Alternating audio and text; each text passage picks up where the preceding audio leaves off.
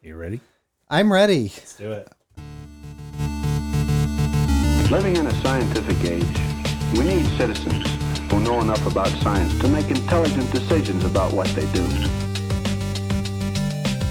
We've used science to, to prolong life, to increase security and happiness. But it can also be used for destruction. Are we going to use it constructively? It'll be up to you, and you too. Ah, it's good to hear that much too much too long theme song once again. How you doing? How you been? I have been up and down. It's been a month or so since we recorded, so there's lots to catch up on. But well, yes, I'm doing well. nice. I uh, I was chatting with our friend Chelsea Heath. Oh yes, Yeah, Chelsea, and uh, uh, we have a mutual friend, Joe, and uh, we were talking about Joe has been losing a lot of weight. He's been on the Dolly Parton diet. Have you heard of the Dolly? I have Dolly not, Parton? Yeah, no. uh, Joe was fat, um, but it's it's really made. Jolene, Jolene, Jolene, Jolene.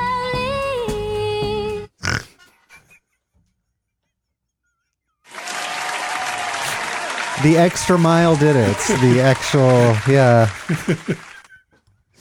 Wow, well done. What a what a great re-entrance to to recording again. Although we did, so yeah, we've been gone a little bit, but last week we did record at the Portland Fan Expo. We did a live did. a live taping of Portland at the movies that I actually just put up yesterday into the feed. Um, I forgot to put it in the Mark and Talkcast feed, but whatever. Um, but yeah, the show the show went really well, and um, both our our live recording and and the rest of it, it was good to be back and good to be doing something like that again, which is something that I enjoy from the safety of having a booth, but still in, getting in person scads of people touching and Yeah. sneezing all over the yeah, place. yeah. and- unless you were, unless you were Brent Spiner, Data from Star Trek, who was the one that had like the full plexiglass Oh, really? thing in between, and he and he would like touch one side of it, and the other people would touch the other side, and I'm like, Jim, you I have you. been and shall always be your friend. But there was a lot of yeah, a lot of celebs there this time. There was the reunion of Back to the Future, which I realized that they can never get Crispin Glover, the guy who played the dad, because he's just too he's too insane to even be involved in any of those things. But I did end up watching Back to the Future and Back to the Future 2 with some of the kids and Fun. wow, man, that first movie just holds up so well. Um, I got to meet Lea Thompson, my yes, you did. probably my first crush because I was 10 when that came out and that um, her the 50s version of her I always had a crush on. So that was neat and awkward. That was the first time because I've never done autograph things or whatever and Brian was collecting um, his for his Back to the Future which I mean those I'm going to be all over the place for a while so just strap in everyone. Um, the the marketing and uh, capitalism side of these autograph things are fascinating Yeah. because these celebrities will come here like William Shatner was there, Anthony Daniels, C3PO guy was there, a bunch of Star Trek people, Trailer Park Boys, people from The Office, all these people and Michael J. Fox was there and I think this was their first reunion in, in quite a while for the four there were the the yeah, the four main stars. And so you could get um, a baseline price, like with Michael J. Fox, will say, to get his autograph, and you'll pick one of the pictures, uh, headshots that they have, you know, lined up at the table. You pick one, he signs one. That's one price. If you want to get an object signed, that is a higher tiered price. If that object is a DeLorean, that is an even higher price. And so Brian wanted has a has a really neat model of the DeLorean, like it's super detailed and all that. So he took it off the base that it stands on because that's where he was getting his autographs. So he was able to work around the, and then so at these tables, we were uh, Brian and I's table were set up. We had this crazy passive aggressive fight with the people who set up the event, but that's a story for a different time. But they ended up setting up a booth of one of the pe- of the table that so like when Brian got Michael J. Fox's autograph, he had ba- basically a, a ticket voucher. You take that ticket voucher to a table. You show your object that you want signed to that table. They log it, who it is, what it is. Then they give you a ticket to go stand in line. Then you stand in line, and like he was standing in line sometimes for an hour and a half, you know, long, long time. You stand in line. Then you get called up. It's just a big bank of tables uh, along the wall, and they've got everyone situated there, and everyone's got a little team. And he said Michael J. Fox, especially, was very much a factory of what was going on because Michael J. Fox does have Parkinson's, and so you would get then go go up to the counter give them your object. Guy on other side would take object, pass it to the lady that's next to him, who would pass it to and like down the line and down the line, put it in front of Michael J. Fox. He signs it. You have your little interaction and you go, and it's just like this machine because there's thousands of people waiting. Um, so yeah, I, I uh, he brought me along then to meet Lea Thompson because he heard me talk about how I had a crush on her, and he's like, "Well," and somebody, you guys came, Yeah. so you guys were able to watch the booth, which was very nice. So thank you for making that opportunity happen for me. Making your dreams My come dreams true. come true. So yeah, I mean, it's such a weird interaction because like you are literally paying them to acknowledge you as a human being. Right, So it's like right. very much a crazy like situation. And then so we're waiting. There's someone right in front of us that has something or other that they want signed. And then but then the people behind got Brian's thing confused with them. And then so like we there was like this weird line thing. And then but she was just super sweet and super nice. And I we chatted with her and I said something ridiculous about I remember you came. Oh my gosh! I started because I'm like, I know what I want to say, but like, what's the introdu? And you know that introductory sentence is the killer, and somehow when I got up there, I started. Brian had he was the one that you know paid for, it, so he had his interaction, and I would just would stand was stood back or whatever, and she obviously at the end acknowledged that I was there and shook my hand, and so I said, "Have you ever watched the show Lost? A show she is not on, has no connection to." has no meaning. And she was like, I, I guess. Yeah. And I'm like, now what do I do? I'm like, how did that work? and so I was trying to explain that, like, through different periods of my life, there's that the idea of the constant of the thing that, like, okay, that thing is there, so I must be safe. And I was trying to relay that. And I, I did steer out of the skid that I put myself in. And Brian was like, okay, that ended up well, but I I did almost the ex- very similar situation. You know, I was really active in the Christian music industry back in the '90s. This guy in Caedmon's Call, Derek Webb. I've been to a dozen of his shows, talked to him a dozen times, and and all this stuff. And he was in Caedmon's Call when they came to Portland, and two of the three main vocalists came down with laryngitis uh, that night, uh, or, or three during the day. vocalists? Are they like an a cappella group? Uh, No, no, there was there was like two main guys and a sister, and depending on which song, yeah, Okay. whatever. And and so like, um, I kind of led with that of like, oh, you know, I was a promoter back in the day when you guys came to Portland, and two of the band, mem- you know, two of the main band members lost their voice, and he's like, oh, that sounds terrible. Right and and I'm like no it, it well it wasn't i was i was trying to anchor something that he might have remembered Yeah, oh, of Right. course. Yeah. no, that was a great shot. And and just he did not at all he didn't pick up and i'm like no it wasn't that ter- that i didn't want to Uh, like go into a 15 minute diatribe uh, you know a monologue about well you know Caedmon's Call you had because i i'm just like no it, trust me it, it, it all worked out well uh, the show was great i really uh, because the previous time that I saw him, and these are all like house shows, so there's like 30 people in Yeah, total in the concert. And so you get uh, chat, you get time to chat. And the last time I mentioned that I had seen him, you know, uh, perform alongside uh, uh, Kevin Max in uh, at the Viper Room in Hollywood, which he did remember. Oh, okay. At that time, and so we had like a good A little connection. sharing. Yeah. you know? and so I thought I'd like try a different one out, and it just flopped.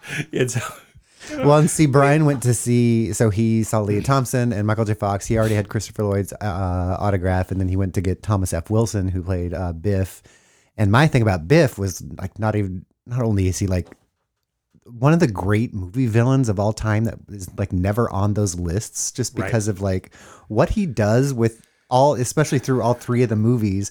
Each one of the Biffs is its own. It's not just like Biff in Right. clothes or whatever. It's Right. like a different little characterization. So I kind of feel bad because I feel like his career suffered from probably being typecast as that guy. So he took a picture at Expo, at Fan Expo of the four of them, Yeah, yeah, I saw and that. that got published in in there was a famous newspaper, and I'm I'm not going to say it because I don't remember exactly which one, Okay. and I don't want to discredit Right, right, right. shame somebody who didn't do this, but one of the, like like a New York Times Sure, tier sure, of sure. stuff. And they cropped out him and left the other three. And it was his photo. He took the photo. Oh my gosh. That's so bad. And yeah, nobody remembers. The Back remembers. to the Future re- reunion. oh, come on. That's so awful. And yeah, he he also does stand up. And if you uh, know a little bit about Thomas F. Wilson is his name, he has all these little songs about. He used to hand out business cards of like, yes, I was in Back to the Future. Yes, Michael J. Fox is a very nice person or whatever, and just hand those to people. But he was also in Freaks and Geeks. He Right. had he was like in two or three episodes where he was the gym coach. And then like had a really like beautiful character turn of like eh, just ama- just amazing performance. And so when Brian was going to go meet him, we were trying to figure out that like in, what was our in going to be or whatever. And we have a mutual friend with Thomas Wilson. And so we had that angle. But then I was like, Freaks and Geeks, I bet you no one ever brings that up to him because like Right. nobody ever saw that show. It was on a Right. season or whatever. And I was like, and that probably would get him excited because like that's a real acting role. That's not Biff or whatever. And so back and forth or whatever. Then Brian goes to meet him and comes back. I was like, how did it go? He's like, oh, he's nice. And he was like, yep. i said, oh, you know, I think we had this mutual friend waiting for like a reaction or whatever. And he was just like, oh, cool. I know that guy. the end. Which I don't blame them because, like, I mean, we sat there next to like the row of these people and just scads of people and same questions, same interactions over and right. over and over. the and over. and- unevenness of the interactions Yeah. makes makes it so hard. You Yeah. you know, they are the one person and we are one The of the 5,000 that he's going to see that Yeah. day, you Yeah. know, and every one of us has a personal I know you and I've seen you and I want to Yeah. you know and uh, it yeah, it's tough. Yeah, But, yeah. uh, and the- then uh, the the other person, yeah, the other person we met was um um oh no, I'm blanking his name. It's like the greatest character animation voice. He does Fry and he does um, Oh, uh, the Futurama voices. Yep. Um, Um, and Ren and Stimpy and yes, and uh, if you wouldn't have asked me what his forgetting name, I know, right? um, Um, but yeah, f- um, from Futurama and and just a ton of other him and him and Frank Welker are like Billy the two. West. Billy West, thank you. Good grief. Sorry, Sorry Billy West. sorry, Billy West. Um, but he was kind of set up near our booth, and so Brian finally kind of went over. Well, and Brian, oh, so there was all this drama with Caesar, the no drama llama, and I don't know, ah, maybe it's too dangerous to talk about in our show. I don't know if they want it out, but much like people who say they don't like drama, there is an, an, a surprising amount of drama around the no drama llama. And so the first day, the, the convention people told Brian that he wasn't allowed to ride his unicycle around. And like half the people told him, no, no, not on the concrete. And the other people were like, no, no, no, not on the carpet, not on the concrete. And like they were telling Only him conflicting concrete, things. right. Yeah. yeah, And so like that's the Unipiper's thing. Elsie's just a bagpiper, and like nobody likes a bagpiper. So, and then that's also what he'll do. He'll ride past like the little celebrity row and play a, the tune of one of the people are there, and they'll often call him over or whatever. And so finally, in the second day, after all this passive aggressiveness, he just decided to ask uh, forgiveness instead of permission, and just started doing it. And So he rode by Billy West and Billy West called him over and and so I was standing there too and Billy West had him play an Irish song and then he was taping Brian and I was like, "Oh, that's kind of a neat experience to Totally. watch like a celebrity be excited about something else so much that they want to take a little phone recording of it just like we're just like we do with them. Celebrities are just like us." Just like us. so I kind of stood in the background again with that when Brian got because Brian was a big Ren and Stimpy fan, so had him do a little Ren and Stimpy thing, which he gladly did. And as we were saying goodbye, you know, he went over oh and shook my hand too, and I said, you know, um, Have you seen Lost? "You're my constant, ah! Corky."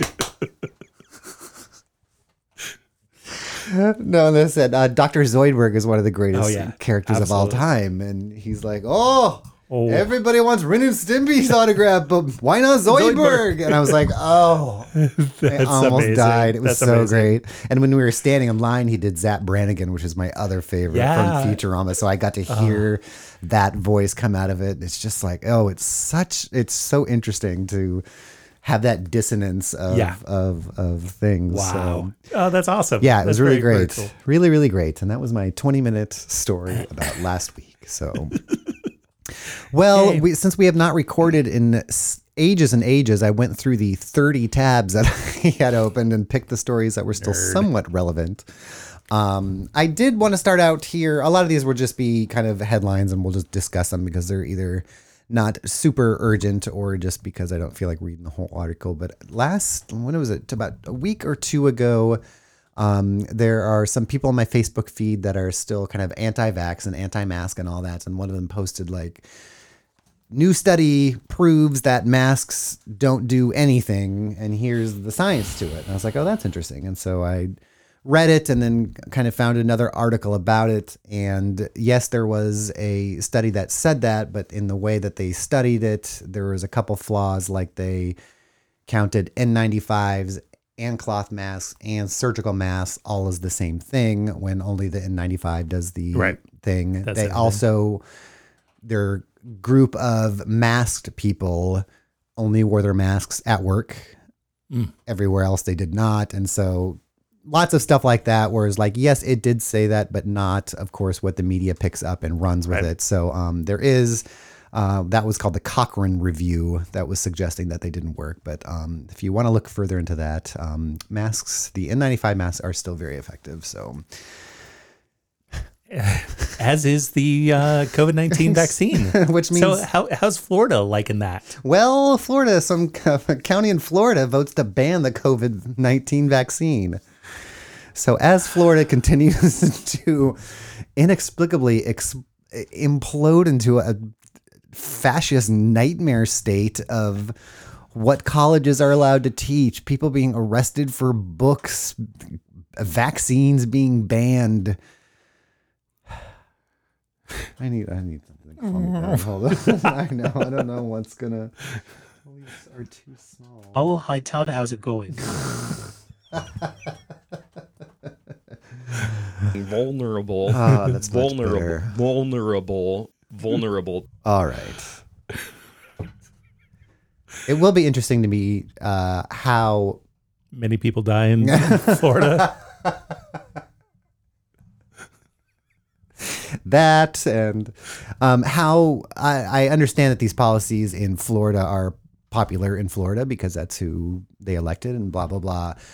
It'll be interesting to see how that plays on a national stage um, in a way that Trump was able to galvanize the base as a whole. Whereas I feel like this is a situation where the only people galvanized are in Florida and the rest of the people are like mildly horrified. But I've been proven wrong many times before. So, um, well, digital video viewing tops traditional TV viewing for the first time. The market tractor, easy.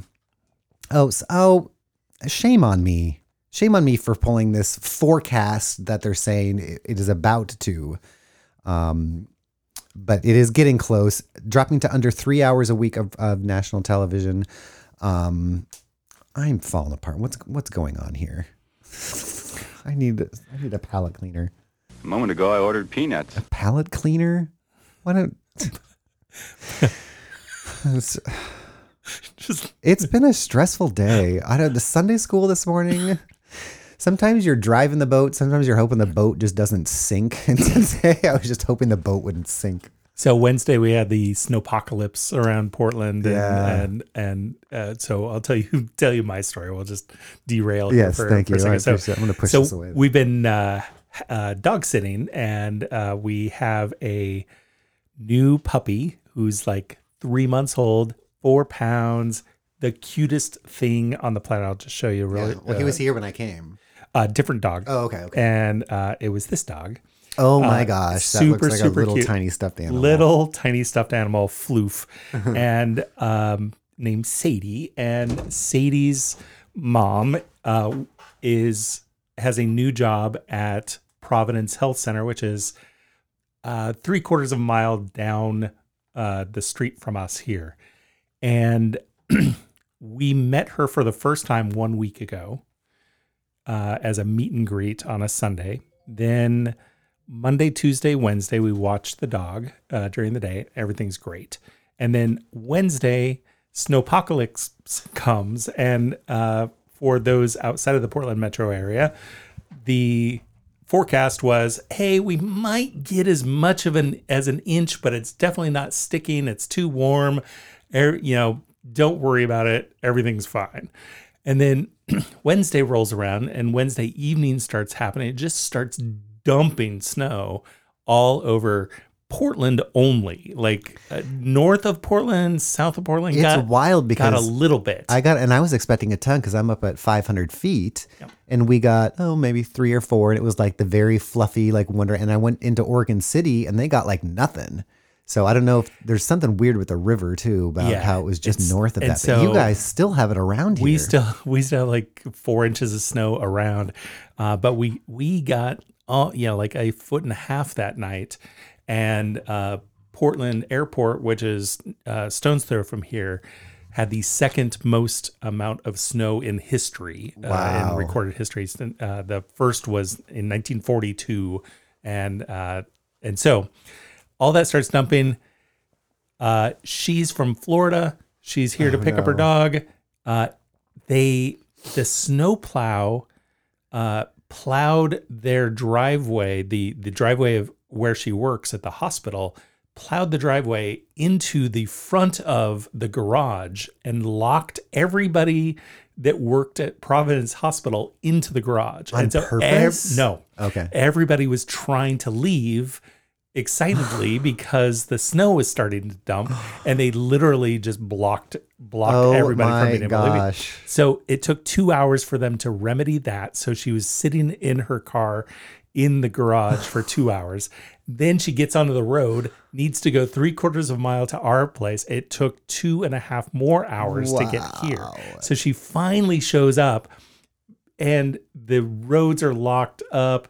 She lives on the other side of town on the west slope up to uh, up to OHSU on one of the steepest streets in Portland and she doesn't know how to drive in snow and she she's like I can't get home. Yeah. And we're like stay with us. and so she did. And so for Wow. two nights, two Wow. nights she was stuck here and and we had known her for like 48 hours basically and watched her dog, you know. And for, so That's so- crazy. So kind of awkward, but uh she was lovely. Uh, uh you know, that first night Nick put a big cabinet in front of our uh, door in our bedroom just in case she turned out to be crazy and tried to murder us. I'm like, really? I wake up in the morning, I like move a, a, a dresser, and uh, he's like, "Well, you, you never know. Yeah, maybe she walks in her sleep and picks up knives, and then walks into this room and stabs us." I'm like, "Okay, no, Nick. I love you, Nick. So, uh, um, so she stayed with us for two nights. She left on Friday. She was able to make it back to her place, but now her road is like uh, blocked off by cones and everything Yeah, because wow. it's it's just impossible. So Portland has had a, a, a rough week, a rough weekend, uh, and we're we're digging ourselves out. It's, Yeah, it's going well. And I think yeah, I think that vibe has gone around. Definitely got down to, to the three year olds this morning. oh, uh, the uh, three year olds. What I was going to Yeah, yeah, get yeah. about school is there were school bus drivers that had kids until like 8 or 9 p.m. because they got locked in traffic. And so imagine picking up a child at, at picking up a school bus of children at 3 going to be home by 4, right? And you're you're rolling with them for 4 or 5 hours. Um, going stir crazy, needing to pee, Oh my need- like all the things. yeah, you know, they yeah. have nothing. You're like, oh, there's a Gatorade bottle. You know, have fun, kid. Uh, you know, it just, just terrible situations, and uh, and so, so Sunday school might have been bad, but uh, be not that. thankful you're not a school bus driver in Portland on this last Wednesday. Yes. Ah, well, in news that I would have expected to hear in the future when I was a child, a mystery object gets shot down. We've that obviously an older story now and replaced by many, many others of the same way. But we have set up a new task force on UFOs, and kind of the last I heard was that they're just going to kind of stop commenting or investigating. Which is weird. I think the last one they shot down was someone's private balloon, which was kind of funny. They were like just doing weather experiments or There whatever. was speculation about drug cartels, uh, you know, muling drugs with balloons, and uh, you know, who knows? And I believe it was like some ham radio group because that's always who's doing it. tell you. Um, oh, I've already worked myself up, so I'll skip the Idaho bill that would allow parents to sue over, quote, harmful books in libraries. I hate our country. Well, patrons of a New York City gay bar incapacitated and robbed of thousands via facial recognition on their phones. The three men who were in their late 30s and 40s visited a Chelsea gay leather bar, the Eagle NYC, on separate on separate nights in October and November, and were each robbed of one to five thousand dollars. Police believe the criminals used facial recognition to access the victims' phones and funds once they were incapacitated. Um, so that is a scary new thing to have to think about being Gay bar incapac. So so I imagine they were slipped something in their drink, and then And- they just oh, used my the facial recognition on their phones to get into things. Yeah.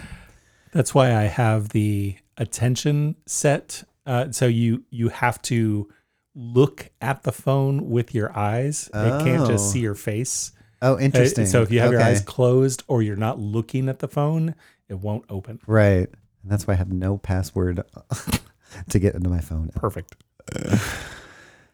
Well, Here, drink this.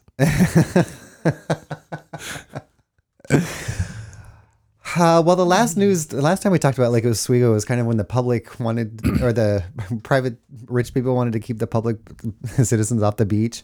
Well, now Lake Oswego wants to shut down the city pickleball courts indefinitely due to noise complaints. This was a rather lengthy article that I cut down for some choice things because neighbors had expressed concerns about the health effects of the repeated banging at at Tuesday's meeting, and they brought in Jenny Davis, a public health doctor and environmental attorney, to explain just how serious noise like this can be.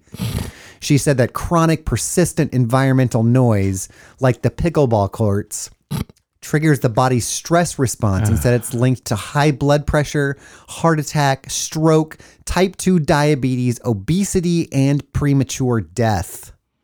Lord. The pickleball court. No, not the pickleball court. The- hearing the pickleball court is going to cause death. and type 2 diabetes oh, and, and obesity. It's After hearing public comment, city councilors reviewed several options on how to either further reduce the sound from the pickleball courts or relocate them.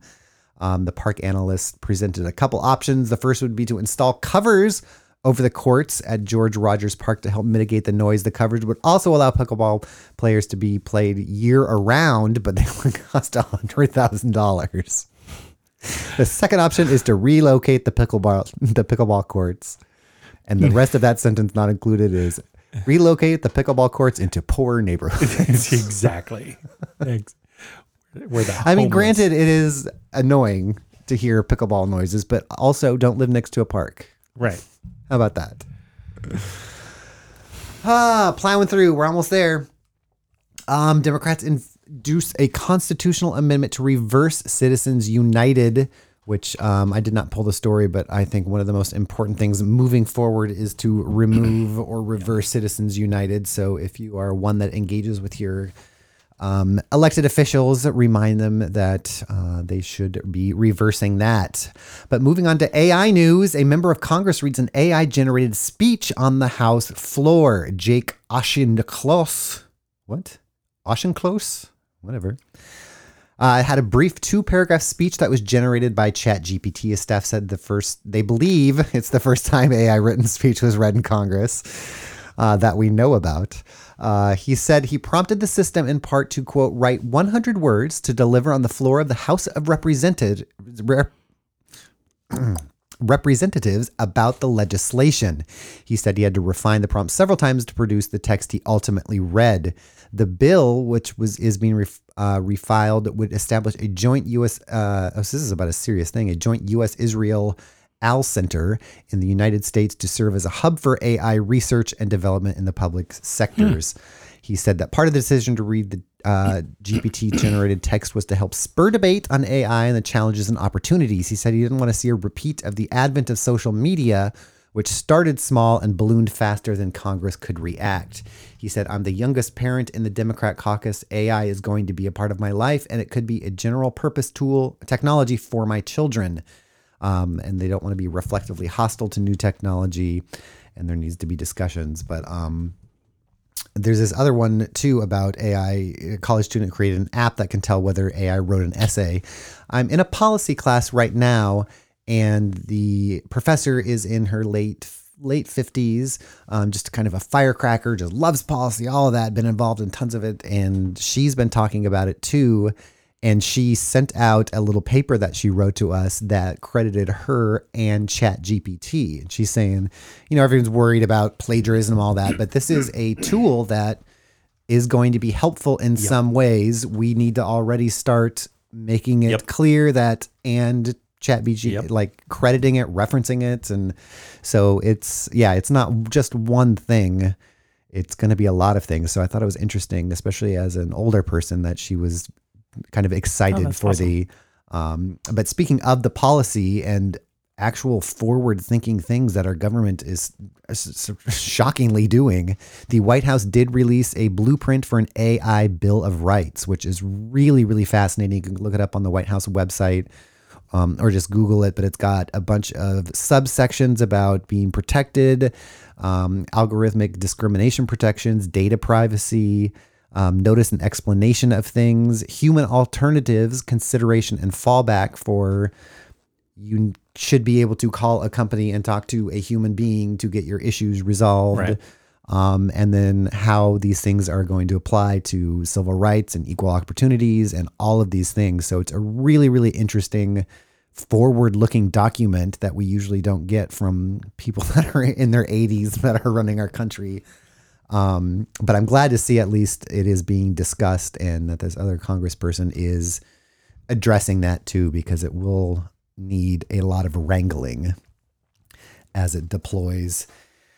In lighter news, there's going to be a new Oregon license plate. Have you seen it, Mark? I have, Have you seen this? Have you heard I'm- about this? I'm looking it up right a now. A new bee themed license plate. It's got Oh. some pollinators on it to celebrate a pollinator's paradise, I believe it is called. Yep, there it is. It's got a little little honeybee, or not a honeybee, one of the little bumblebees that we've got that apparently live in Mm-hmm. And a the honeybee. ground. Yep. That's kind of freaky. I Yeah. wondered where they all came from. So there's that. Go get your new license plate today. Um, the the um, moniker at the beginning it is BZ. BZ, yeah. I wonder what that must have meanings on. Do each of the special license plate, or is that the so. same on every one of them? I don't know. Interesting. I wonder if that's to denote when you're just writing it down that it is one of the specialized license plates. Well, lastly, we finally made it. Save the best for last. Best for last because we found an interesting thing about sea spiders, and that's that they can grow their lost anuses and sex organs. All been there. We already knew, we already knew that those arthropods could lose legs and then regrow them, but in a development that will no doubt inspire the next generation of Spider-Man stories. what? All right, I'll leave that without comment. I don't know what comics he's reading about Spider-Man regrowing his lost anus. Anyway, a study has found that the underwater creatures have regenerative powers which extend to their entire bottom halves. No one had expected this, said Zoidberg. Uh, lead research professor Gerhard Scholtz. Other arthropods, invertebrates with no internal skeleton or background, but which do have an exoskeleton, uh, such as uh, centipedes, crabs, are also reca- uh, capable of regrowing limbs, and some can even go further. Starfish un- starfish are able to regenerate their entire bodies on locations on occasion. And lizards, I knew that can they can get new tails. Flatworms can regenerate their whole body from a limited amount of tissue. On the other hand, us mammals cannot regenerate much liver, tissue, skin, but apart from that, very little. The study, which had been published in the Proceedings of the National Academy of Sciences journal, my favorite journal, said the hind limbs and back ends of 23 sea spiders oh, saw them amputated. Oh, so we didn't find ones that had already been hurt. we just yanked off their limbs to see what would happen. Oh. While four older spiders did not regrow anything. Oh dear, did they take all the legs? Is it just a a bump now? so there's something about a bump in the log in the bottom of the sea. I think we found it. but 19 of the juveniles did. Um, 16 regenerated at least one lost body part, 14 recovered their posterior, and 90% survived long term despite the amputations. Um, hopefully, someday this might advance treatments for human amputees. Quote, I don't think sea spiders will play a crucial role, but who knows? The more you know about regeneration in the animal kingdom, the better you might be able to use it for a medical treatment. So, have your limbs yanked off today, won't you? Good times. Ah, we made it. Yay. We made it through. So, for a topic today, I thought um, I, I I I I can't speak. welcome, to, welcome to my Um, Welcome to. Todd's world. Uh, so I was going to do a topic on Roosevelt Island in New York City, Okay. which uh, has uh, basically the entire topic I can say in like three sentences. So it uh, and so I, I I do. I just found more notes. Oh, I was going to say, if you need me to fill time, I just no no no no I've. I've got another topic. Uh, and so uh, Roosevelt Roosevelt Island uh, is a, just a little island in the West River that um, the East. I don't know anything about New York. yeah. it was a penitentiary for a while and then a hospital and where they like it was where anybody that shouldn't live in the class with the classes uh, they sent them off to uh, Roosevelt Island which Okay. is just this two mile island strip in the middle of the river and and um, in the uh, 60s, they closed down the last hospital and they were going to start a new community. But the problem with the island was there's not uh, cars allowed except uh, in one tiny little patch. And so the residential areas are not covered by streets and, and vehicles. And so they needed a, a a solution for garbage collection. And in the early 70s, Disney World had opened up and they went to Disney to learn how they managed trash. And they created a pneumatic system, an air uh, vacuum system of Like the old banks. Yeah, uh, of tubes underneath the the land, and uh, there that connects to their disposal, you know, unit, and so they've just got a big, big pneumatic system for collecting How trash. fun. And it's been problematic recently, and they need to upgrade. But in order to do so, they need to uplift all the buildings, and so Oh, it's just, it's got its issues. Yeah. But um, That's so cool, though. that was the entire topic. And I'm like, oh, okay. So, um, so I thought I'd bring it a little back, uh, a little closer back to Portland. And have you ever heard of Sam Shoen and his uh, his wife Anna Marie, uh, Anna Marie, Anna Mary Carly Shoen. Um, that is hard to say. Annie Mary Carly Shoen. Anna Mary Carly Shoen. Wow. Uh, no, I have not. So uh, Sam, uh, he was born in Minnesota in 1916 and moved to Portland 100 years ago in 1923. Uh, went to uh, Oregon State University, and uh, he was going to be part of. Uh, he he was accepted into medical school, and he got. Uh, he left medical school for this reason. Shoen was suspended from medical medical school during his fourth year after he quote called present during a roll call for an absent classmate, and so he was sent to. He he was um, Wow. he was suspended, and uh, That's hardcore. totally- he was suspended, and he never returned. He's like, "Screw you all, I'm out of here." Good for him. So uh, he was in the Navy and became a corpsman in the Navy, doing medical medical things in the Navy, and was in World War II. Came back from World War II, living in Los Angeles with his wife. So here's where the the story kind of takes a turn. He uh, is discharged from the Navy. They're living in Los Angeles. They want to move back to their home in Portland, Oregon. And uh, his wife is from his family. His wife's family has a uh, farm out in Ridgefield, Washington, just about a half an hour north of Portland here. And they want to take their things back from Los Angeles. They want to move to Portland. And uh, they can't uh, rent a trailer that is a one way trailer. They can rent a trailer locally Sure. Yeah. yeah, or they can buy a trailer Right. right? And so uh, they discard a bunch of their stuff.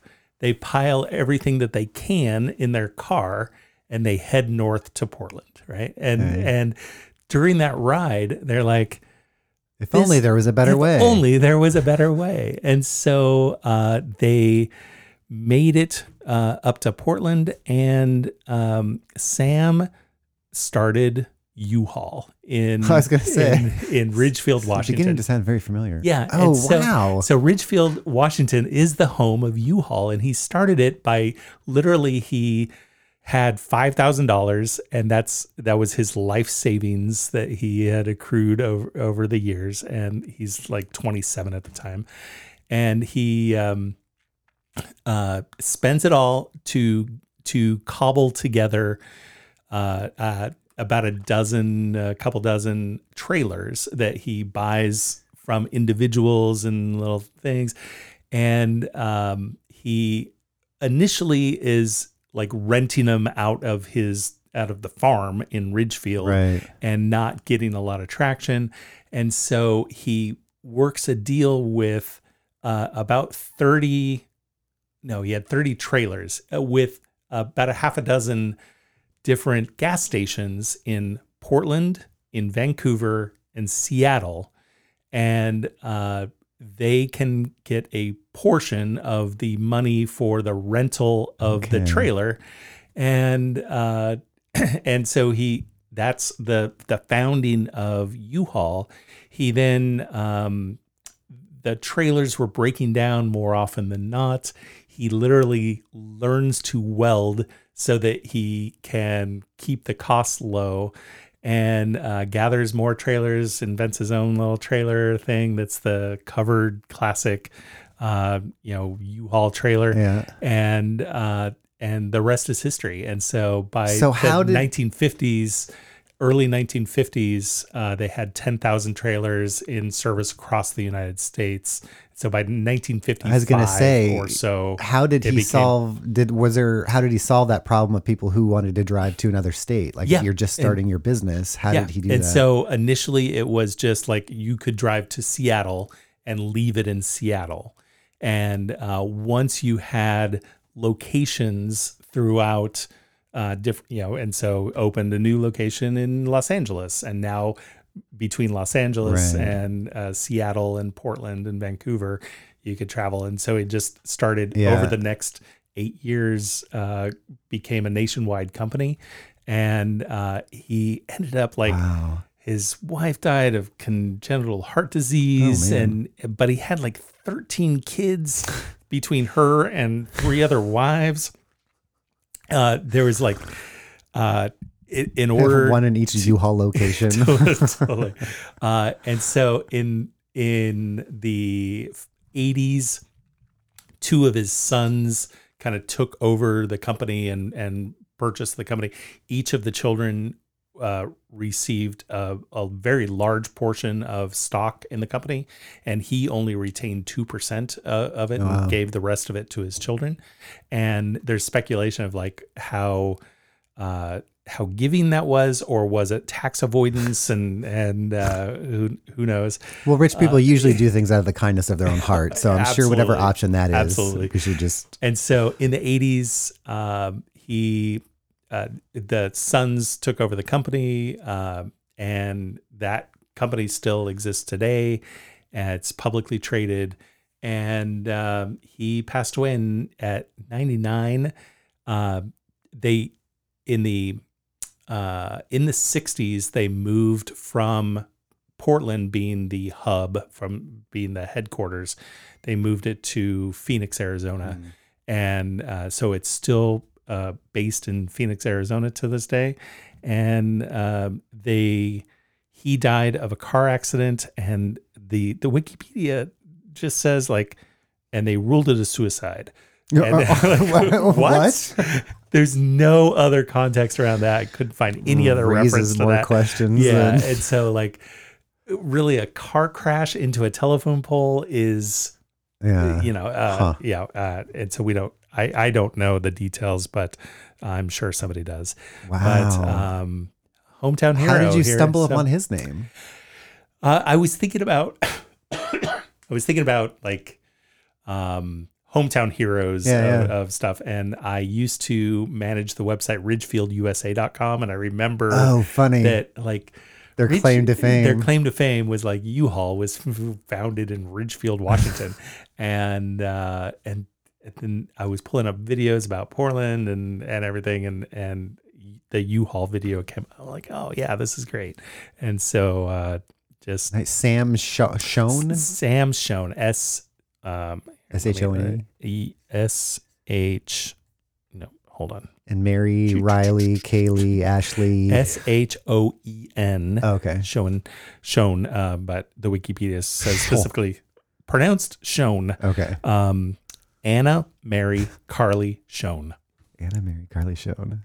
anna mary carly shoen That's what the mom who can't remember their kid's name when they're getting in trouble and can't remember. mary, Anna Mary. Car- carly Sean, get, i know where you live i will find you. Uh, oh, that's very cool. Yeah, I had no idea that that that started around here. That's fascinating. Local hero. Well, I did find. Um, I've got. Let's see, two other things here. I think. Um, the first was that. Um, so I did my uh, a Doctor RIP video a, a month ago, probably the one that I, I my apology video where I'm crying and all that. And I was showing my friend Dana at church that, and she goes, um, well, it's funny. I was having a conversation with someone last week who was like, "Oh, we should set we should set Todd up. You know, he he he shouldn't be alone." And and Dana said, "You know, I I think Todd is is oddly fulfilled." And then I sh- and then that after I showed her my video, she's like, "Yeah, I think that was the right call. I think you're oddly fulfilled." And I was like, "Good, keep that word out." oddly fulfilled oddly fulfilled. Uh, Showing a video of myself crying. I, till it- Do you have to go? nope no no no no Okay. Well, the oh, so one last thing, or one and a half last things. So I'm sitting in Br- in uh, the booth at the show, and on the second day, the first day we didn't have that table next to us that was like checking in Right. people's things. The second day we did, and there's a guy that's setting up there, and I kind of I'm looking at him like, man, he looks familiar, but whatever, and it's nagging on me. And after a little while, he comes over and he's like, You look really familiar to me. And I was like, You look familiar to me too, but I had no idea. And he's like, I can't place it either. And so we kind of left it and we're like, okay, well, and then so a couple hours went by and we just kept being like, hmm. where's it from? We're going to figure it out. have you seen lost Were you the one making a fool out of yourself in front of Lea, Lea Thompson? Thompson. That's what it is. so finally I was like, okay, well, it's usually from Rick Emerson and Funemployment Radio. So I go, do you know do you know what Fun Employment Radio means? Do those words mean anything to you? He's like, no. And I was like, okay, well that's not that.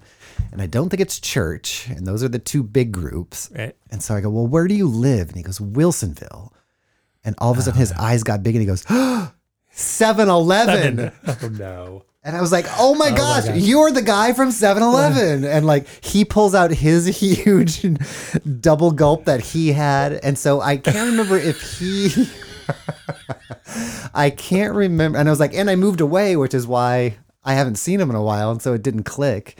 And he either used to work there or know the people that worked there, but he was there all the time. And he was always coming in for refills too. And so we kind of had that. We had never talked. Yeah. And then um, COVID happened and we weren't allowed to bring our refill drinks in. So I just take mine into my hoodie or whatever. And it was all obvious. And he would always see it and like point it out. And it was like our secret thing and all that. And so he ended up being next to me at that thing. And we finally figured it out. It was so satisfying. But we, I'm trying to remember where we were. We were at a party with some friends, and one of the friends brought her mom, and uh, her mom looked really familiar, just like that. Yeah. And and turns out that she was a checker for 23 years at the Safeway down the street from our old house in Vancouver. wow. And uh, so she, she's like, I, I remember you guys. Yeah. you know, Oh, because we lived there for 12 years and that was our Safeway. Yeah, that was yeah, our yeah. grocery store.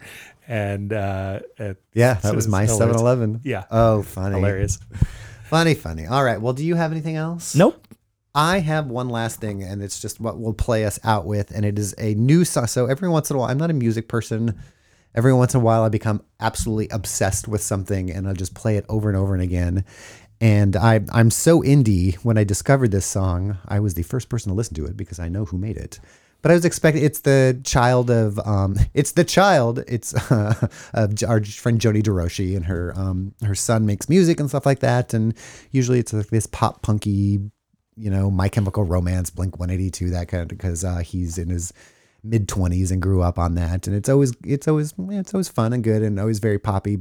But this song is a little different. It's called stay inside. And you know how there's always a song of the summer like to get us Yeah. out there and get us out there's no like songs of winter. Like to be cozy let's just you know. And so this song and i don't know what it is about me. It's all these neat little extra noises and things but i'm just going to go ahead and play the whole thing the whole four minute thing uh, as we go out so uh, thank you everyone for listening it was nice to be back with you mark This has been great. it was Thanks, nice Todd. so we will see you guys again soon here is stay inside Teeth sensitivity, which starts as a It Sensodyne commercial. Feels like somebody's poking. turn that off. Uh, but the band is the Bedussey, B E D U S S E Y exclamation point. So you can find them on YouTube and all the other places, I think.